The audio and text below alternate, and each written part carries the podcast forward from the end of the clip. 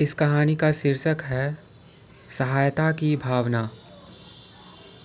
एक दिन, स्वामी रामकृष्ण परमहंस के पास एक धनी व्यक्ति हज़ारों स्वर्ण मुद्राएँ लेकर आया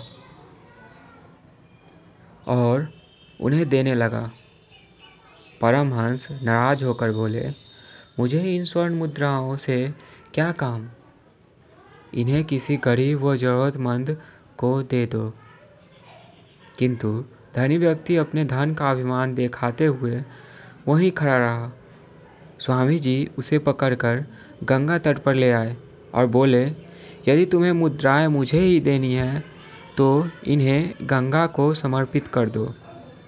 स्वामी जी का जवाब सुनकर वह व्यक्ति दुखी मन से एक एक मुद्रा निकालकर गंगा में फेंकता रहा।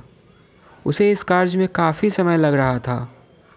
कुछ देर बाद परमहंस वहाँ पर आए और उन्होंने उस व्यक्ति से स्वर्ण मुद्राओं की पोटली लेकर गंगा में फेंक दी और कहा, इन स्वर्ण मुद्राओं को एक साथ न फेंक कर तुमने जिस तरह उन्हें गिन गिन कर फेंका, उससे दो बातें स्पष्ट हो गई।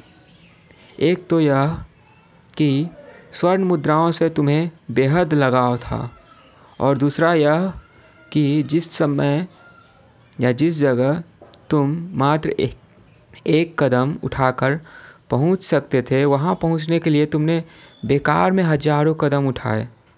इसका अर्थ यह है कि तुम सच्चे मन से मुझे यह नहीं दे रहे थे। तुम मुझे यह मुद्राएँ देकर स्वयं को दूसरों की नज़र में श्रेष्ठ साबित करना चाहते थे। व्यक्ति को निस्वार्थ भाव से मदद करनी चाहिए। अगर तुम्हारे भीतर मदद करने की सच्ची भाव है तो लाचार लोगों की सेवा करो। उस व्यक्ति ने स्वामी जी से क्षमा मांगी और परोपकार के कार्य में जुट गया।